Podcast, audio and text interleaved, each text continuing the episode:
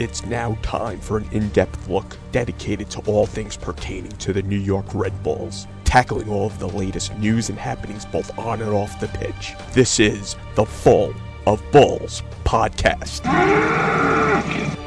With some help from Toronto FC, the New York Red Bulls captured their third MLS Supporters Shield in six seasons.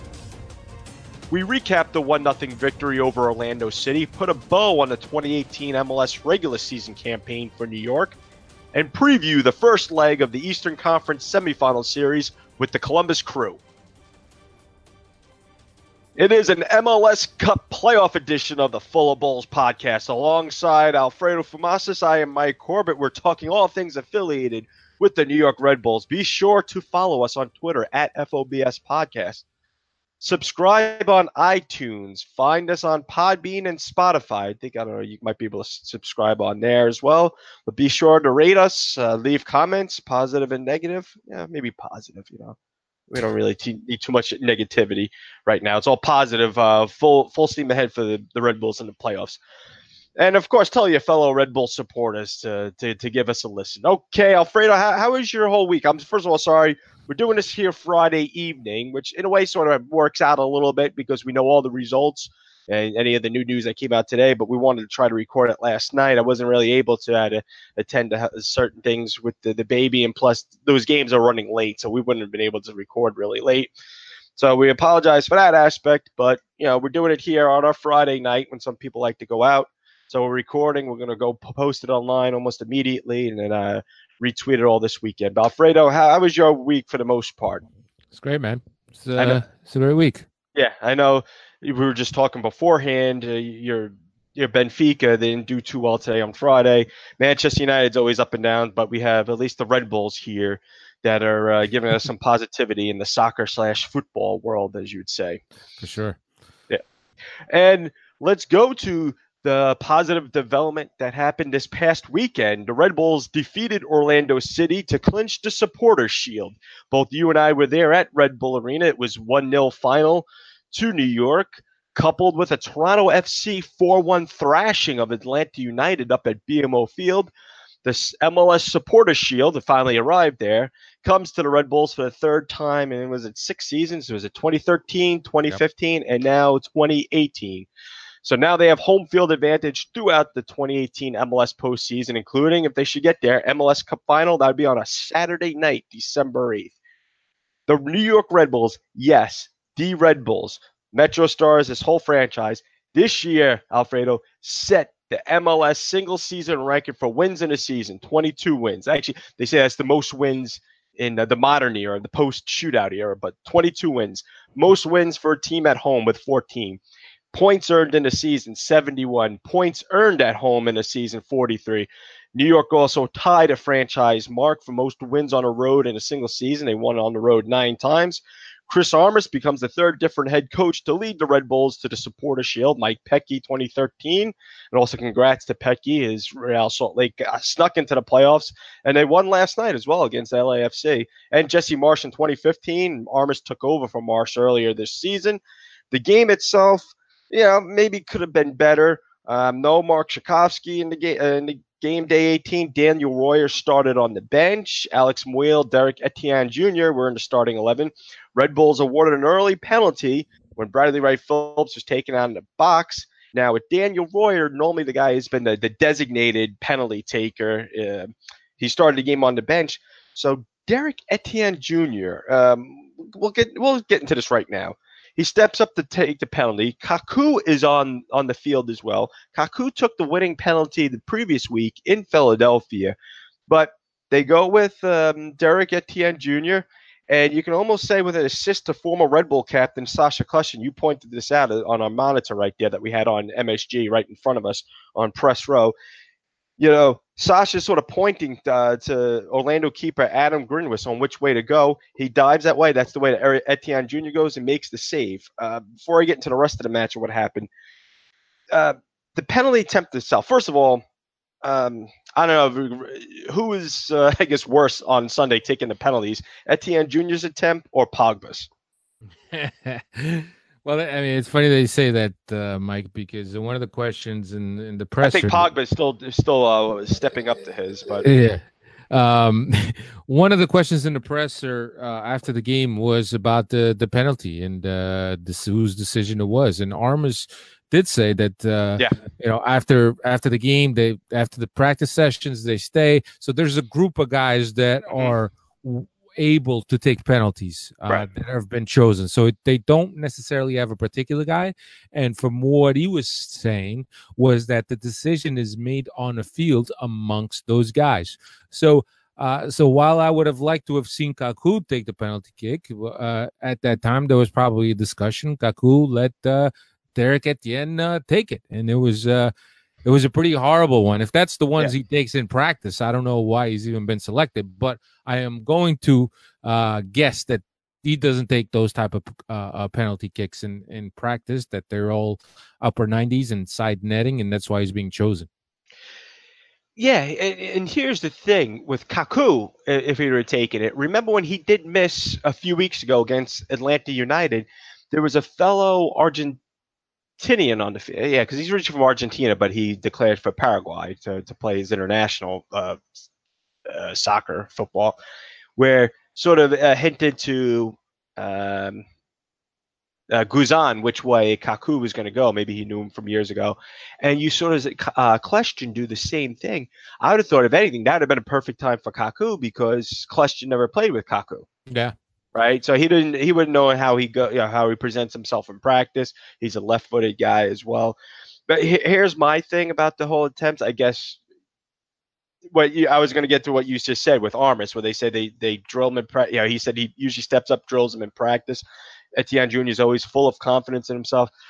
But for me, though, um, this isn't a, sort of a throwaway game. This was an important game where home field advantage throughout the playoffs was on the line to me, I would have rather had one of my regulars who was usually in the starting 11 each week and who was at least very in the lineup each week. Uh, you know, Etienne Jr. Yeah, he's he's he's found a he's found a pretty much a permanent spot uh, in the in the start not starting but the game day 18. But yeah, I some in that situation you want Kaku, but who knows what he was feeling? Maybe his his leg was cramping up at the moment. But I, I yeah. just think with everything on the line, I want someone else besides Etienne Jr. up there the drilling from the spot.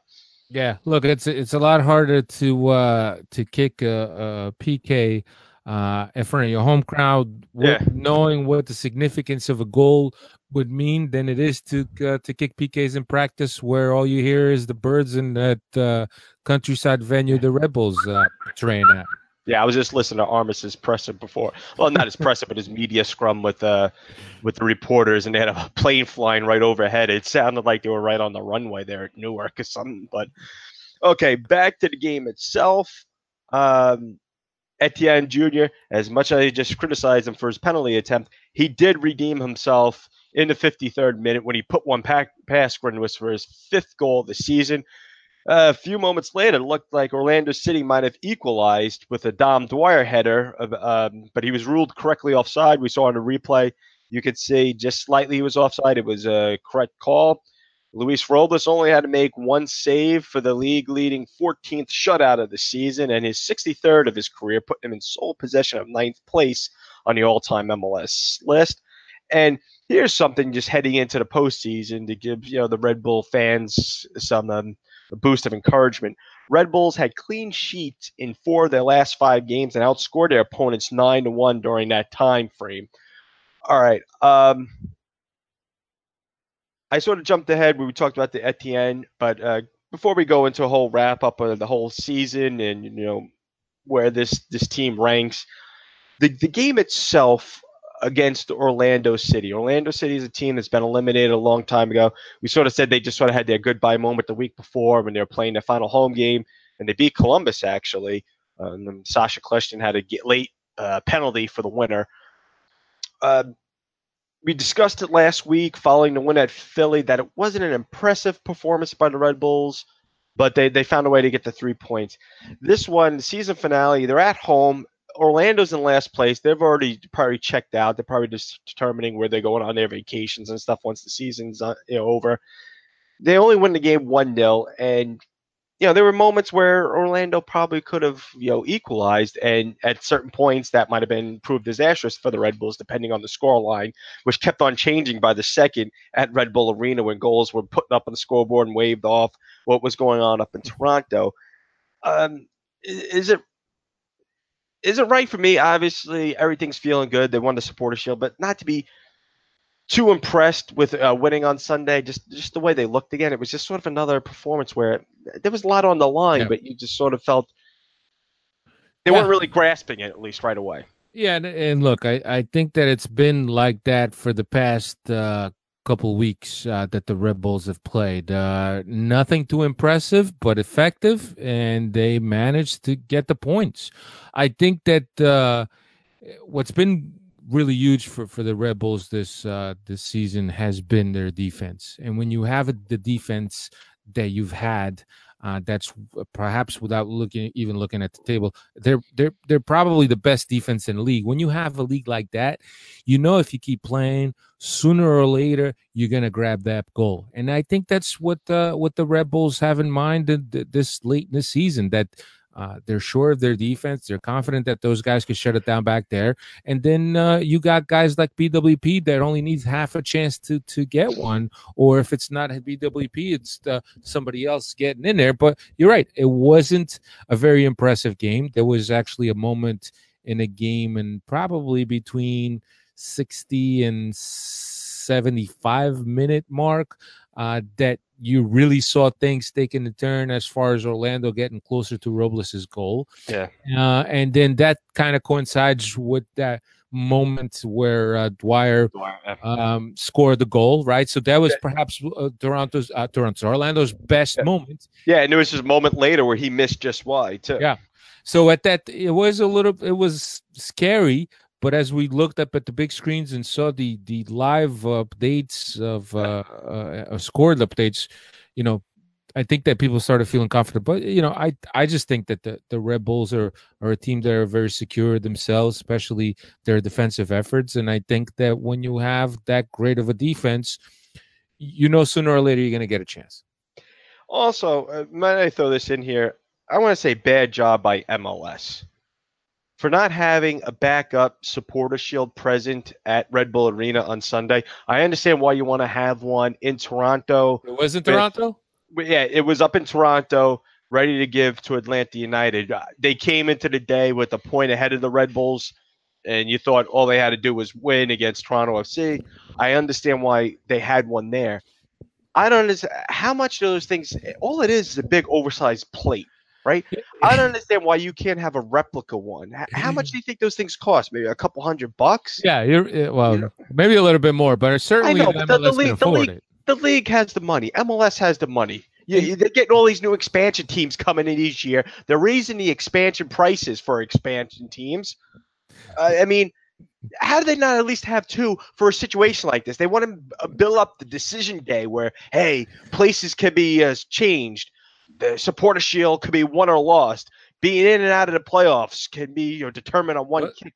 They want to hype it up. I believe in the Premier League, they do have at least two trophies for such a situation where yeah. if you know eh, eh, because you, you thought back in 2012 when it came down between Manchester United and Manchester City when Aguero scored right with a few seconds left it looked like Manchester United were going to win it I don't know if that's something where they just drive the trophy back and forth but I think in that situation they at least have two they, yeah. they, we were talking last week. They, they have multiple Stanley Cups. They have the one that they present on the ice, and that's the one that the players take when they have their day with the Stanley Cup. But then they at least have one that's always at the Hockey Hall of Fame that's on display that you could sit there, take pictures with it with your friends that are on trips up in Toronto. Ones that they have going out to the county fairs. Uh, come on, MLS stop being so cheap. At least have two. You don't have to have both on display at the same time. Have it stored away in the offices. Have it, you know, in uh, Don Garber's closet. I'm sure he's got a huge closet somewhere wherever he lives. Store it in there. And when you get to a situation like this, go, all right, you know what? Let's put one, you know, behind the scenes there at Red Bull Arena. Keep it all locked up so no one can see it. So it's you know no jinx if it's out on display and they don't happen to win it. And you have one up in Toronto ready to uh, Atlanta United. Bad job. I, I, I'm sorry. And this is not as if the first time that the, the, the supporter shield was determined on the final day. It was also in 2015 where they, they did have it in Chicago for the Red Bulls because they were the ones in the lead. All they had to do was win, and they got it. But but come on. Yeah. Well, here's the thing, Mike, uh, and I know that you you mentioned uh, be put away in a room, but how do you know Toronto didn't know that that shield was in house and that just serves as extra motivation to not have Atlanta celebrate in their home? Now you're talking about one of the teams that had just cleaned everything out last uh, last season, held the the record for most wins. I wonder if it was still in their trophy case. well, it, I don't know if it was. It's it's possible. Yeah, I but, but here's the thing: how fitting was it that if they in fact knew that the the trophy, uh, the, the the supporter shield was in house, that they were going to play their right. hardest to make sure that Atlanta did not only uh, break right. their points and win record, but also didn't celebrate with the shield that they had just given yeah. up. No, no, I, I, yeah, that was definitely good motivation for Toronto FC, and uh, they they've had their struggles this year with injuries and inconsistent play. You know, especially with all the games they played last year in the Champions League, in the Canadian Championship, and going through, all the way through MLS Cup playoffs. And they went to Champions League final this year in CONCACAF and lost. So that does add up to you. So you could see that they they did wear wear down this year, but there's there's still some quality there, and there's still a sense of professional pride, and also yeah. own personal pride. And when these guys these these guys are competitors, so it was good to see them you know step up. At least for a Red Bulls point of view, it, it sure helped out the Red Bulls. Yeah. Okay, looking back eh, at what the Red Bulls have achieved in 2018, best regular season record in MLS history. It is all about MLS Cup. I totally get that. And people always think when it comes to the Red Bulls, it's that Charlie Brown running up to kick the football, and Lucy yanks it away and goes flying, and they fall on their face each MLS Cup postseason. I get that from from years past, you know. So, but it just seems as if really what they've accomplished this year in setting the records, setting the wins and point records, it's just by fans, by MLS media and other soccer media, in a way, it almost seems like it's getting over overlooked what they've accomplished. I, and I say this because what we just talked about, Toronto FC, how they cleaned house last year with the Canadian Championship, with the Supporter Shield, then going on to win MLS Cup the way they did, and we heard about how great this team was, not just even after the season, but during the season, what they were accomplishing. And it's not as if Toronto FC had this big, extensive playoff history, like, say, DC United once had, or the LA Galaxy, where they've won all these MLS Cups. You know, they came into MLS 2007, only made the playoffs for the first time in 2015, lost in the MLS Cup final 2016, redeemed themselves last year. Now with the Red Bulls, it's almost as if it just they were looking more towards how great Atlanta United were doing early in the year when it was you know New York City FC before they sort of uh, fell off by the wayside. Obviously, what LAFC did as an expansion team this year, there was even talk for a while about FC Dallas, and of course the, the normal suspects: Portland, Seattle, you know, Sporting Kansas City out west. It almost seems if us because of the Red Bulls, it just it just sort of gets swept under the rug. Yeah, look to to me, the reason why the Rebels get overlooked uh, so often and have been in the past couple of years is because they lack a commercial superstar. And when I say that, I'm talking about Ibrahimovic.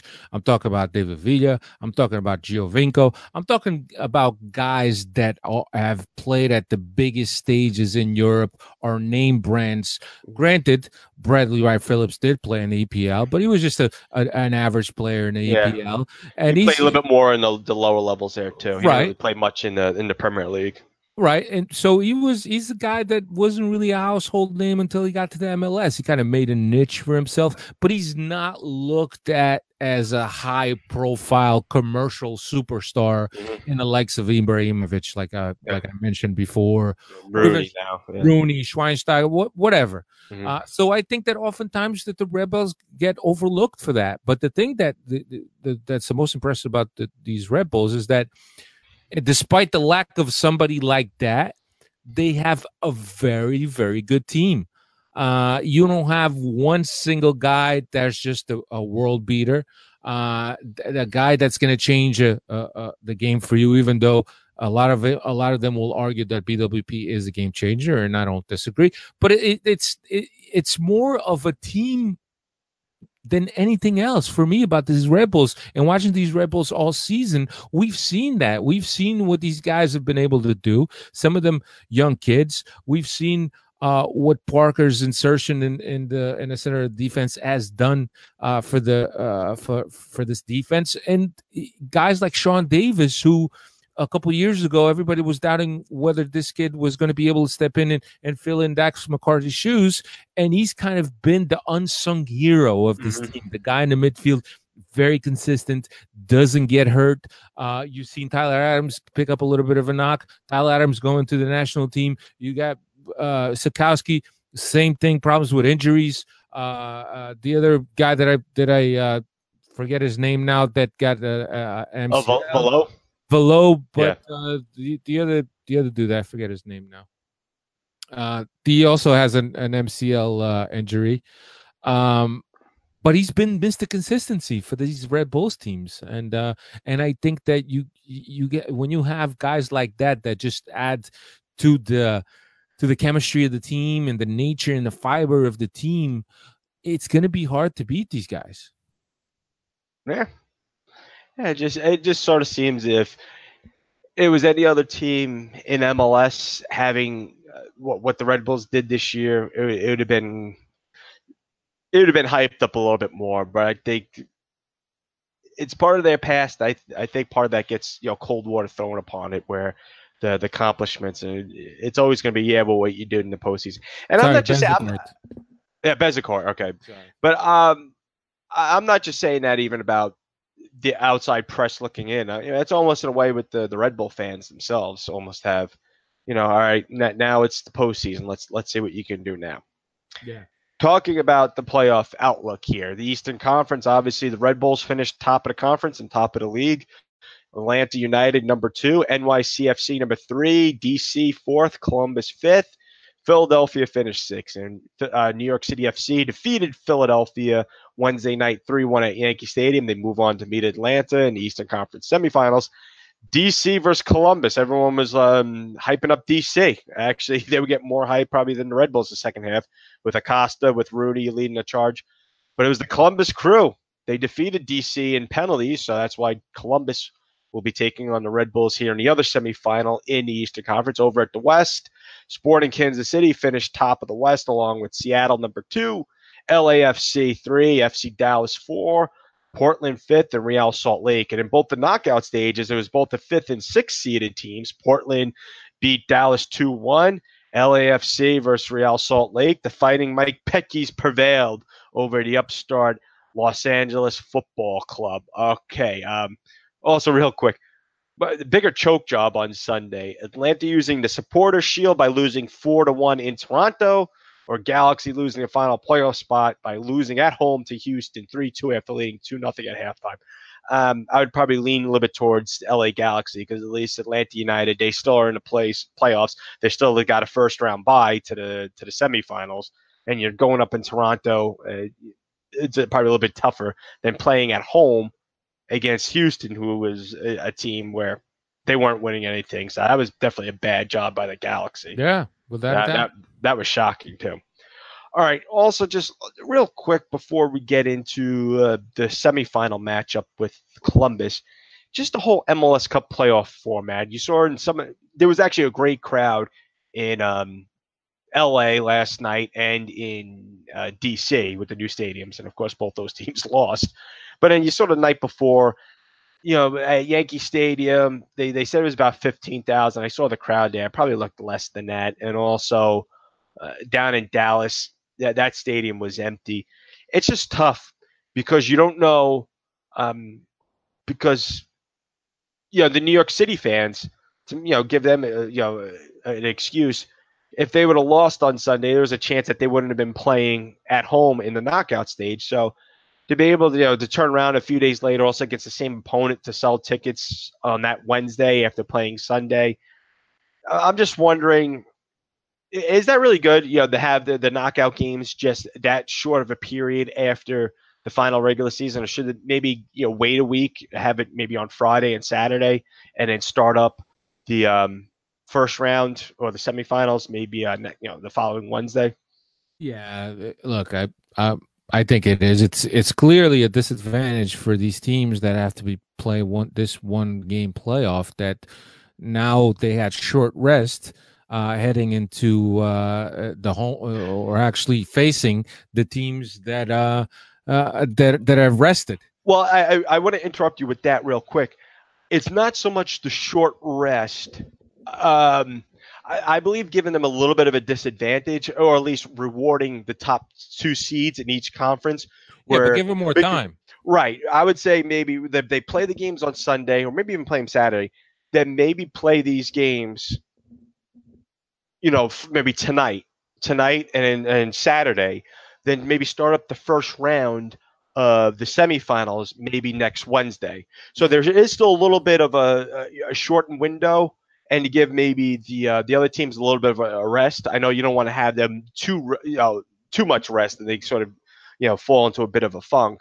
So I do want to give the top two seeds a little bit of an advantage where these teams have to play and maybe come back a few days later to play the top seeded team uh, right away. Yeah. But maybe after but you're talking about these teams, they play on Sunday they play Wednesday or Thursday, then they're coming back playing Sunday again. So you're talking about three games that they got to play in about an eight day period, eight, yeah. eight nine day period.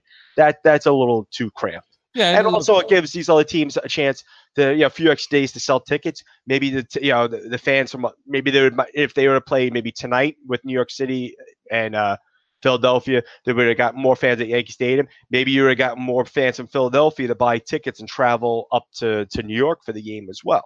No, look, I I get it. Uh, the the thing I think that's most worrisome is that you adding another week uh, to the end of the season, right? So now the MLS Cup is the first week of December. Now all of a sudden you make it the second week. But I got an easy solution for that. Just cut one game off the schedule. Cut one game of the schedule and start the playoffs one week earlier. So you could still finish at the same time and you still give the same amount of rest to both teams that are now playing in the first round or actually to to the team that's played the first round match uh, playoff game uh, you know rather than a short rest.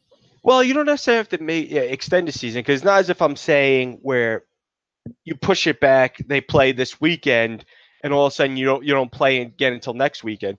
I would say also maybe have the the semifinals kick off midweek next week. So and then yeah. you play and you play that, you maybe play a Wednesday and you can come back a few days later and play that Sunday or something like that. So you also you you, know, you get you know you don't maybe need a really week between each semifinal. Plus there's the international break. Some players are going to go off and play international games, but you could have played two games in a short time period for the semifinals, get that out of the way. Then you can have the international break, and then you can do the same thing on the other side. So it wouldn't necessarily be stretching it out to the second weekend in December. It still would have gotten the games done, but it would have given them a little extra time maybe to rest after decision day. Then they play, then they got to come back a few days later. So there is maybe a little bit of a disadvantage that way. But well, you got the, the, the, TV audience on the weekends is much bigger. Also, you're gonna yeah. let's not forget that that factor. Yeah. Also, with the, the two-legged uh, games here for the semifinals, should should they you know keep that you know the two-legged or just go to a one-game knockout for each round? No, look, I I like uh I like the two-legged. I like the two-legged, especially in this in a playoff format. I think it's uh it's the right thing to do. Mm. Yeah, maybe. I, I, guess because I just hate seeing it. You know, this whole season drag out longer and longer. Yeah. yeah, the first weekend in December, it's still not too bad. Just shorten the just shorten the the week the season by one game. It's not going to kill anyone. Uh, but it's still when they have an even amount of games, though. It well, they have even amount of in each conference. I know the Red Bulls usually play New York City three times, but there's all other Eastern Conference opponents that they only play twice. I don't know. Maybe that's how we could drop one of the games. I'm not sure. I don't know. There, there's there's probably some ways they could work around it though. Other Red Bull news, real quick. Aaron Long, finalist for MLS Defender of the Year. Luis Robles is a final, finalist for MLS Goalkeeper of the Year. He won the award in 2015. He's also a finalist for the Humanitarian of the Year award. Good, uh, good job by Robles. Robles also broke the news uh, this week too that he'd been pl- revealed that he'd been playing with a partially torn ACL. This dates back to the the injury he suffered, which um, ended his uh, Ironman streak at 183 consecutive MLS games he did pass the doctor's test, and he says he feels fine. It hasn't been bothering him. I guess he wraps it up. You know, he said he felt fine a few days after it, but they just wanted to do the MRIs. They found a slight tear, but he can still play with it. If he doesn't feel any pain, he's still playing. Yeah. So hopefully, hopefully that holds up, especially now the weather's getting a little bit cooler. And real quick, Red Bull Two did uh, advance to the Eastern Conference Final. They beat Cincinnati, FC Cincinnati 1 0, snapping Cincy's 24 game unbeaten run. As we speak right now, Red Bull 2, we're recording this Friday night. They are playing Louisville City right now. Last I saw, they were losing 2 0 RB2. So they, uh, let me just see at what point of the game. It might be at halftime right now. They might be into the second half as I delay right here. Opening up. All right, it's opening up.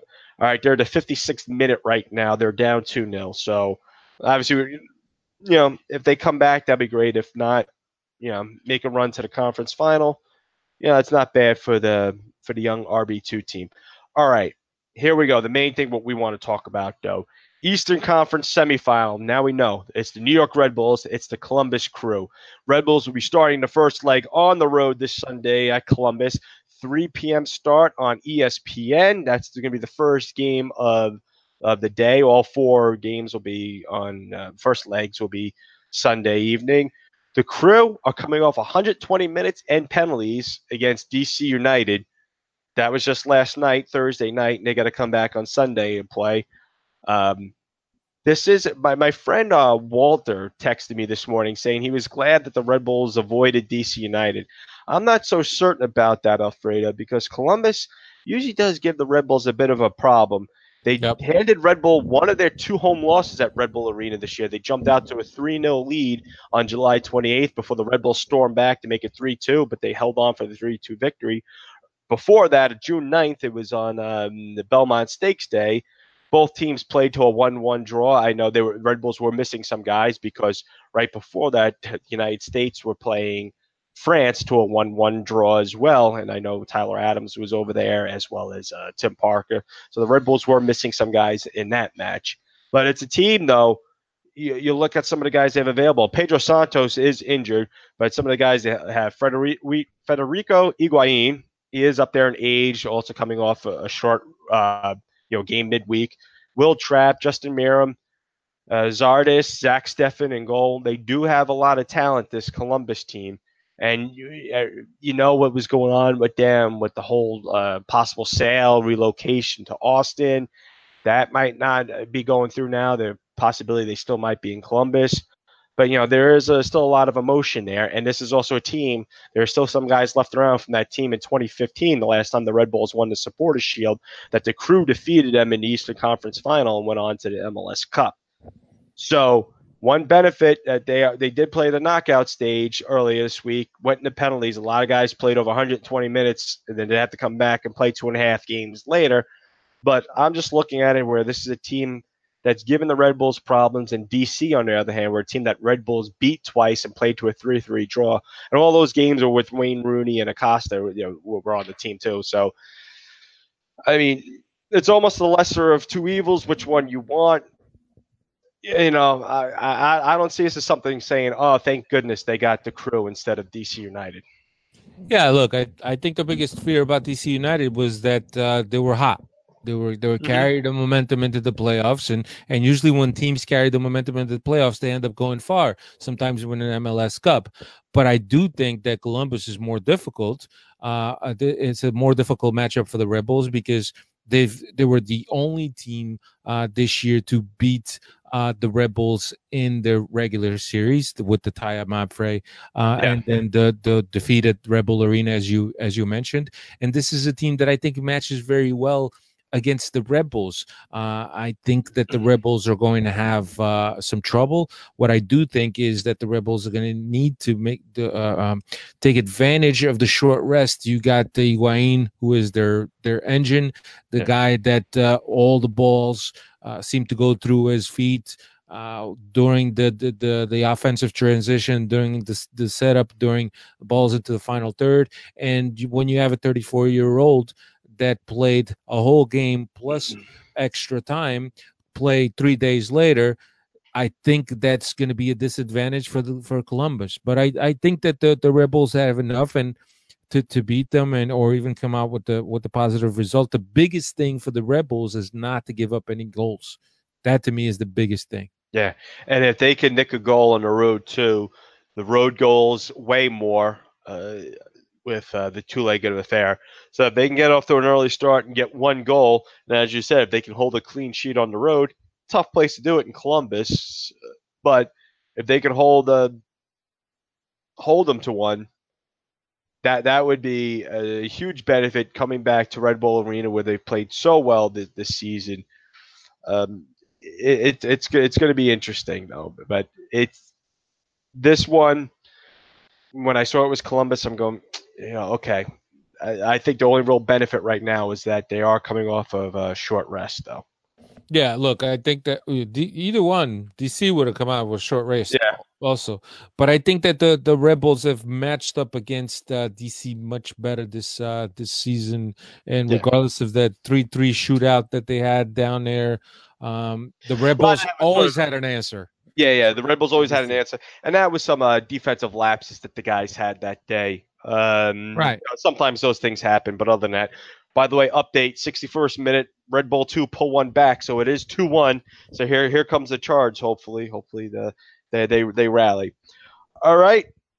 Alfredo, it's been great talking to you. Hope you enjoy the rest of your weekend. I'm sorry about Benfica, but of course, people out there who are uh, fans of the Portuguese game or Benfica, of course, listen to the Benfica podcast. I'm sure they're going to have a lot to say this upcoming week about their performance. We'll be back next week to recap this first leg. Hopefully, it's a nice positive result. Hopefully, the Red Bulls are heading back home with um, one or two goals in their back pocket and don't concede any. And there'll be um, one step, uh, one foot into MLS uh, Eastern Conference Final. Alfredo, great yep. talking with you. Enjoy the weekend, buddy. You too, Mike. All right, for Alfredo Fumasas, I am Mike Corbett. Thanks for listening to the Full of Bulls podcast.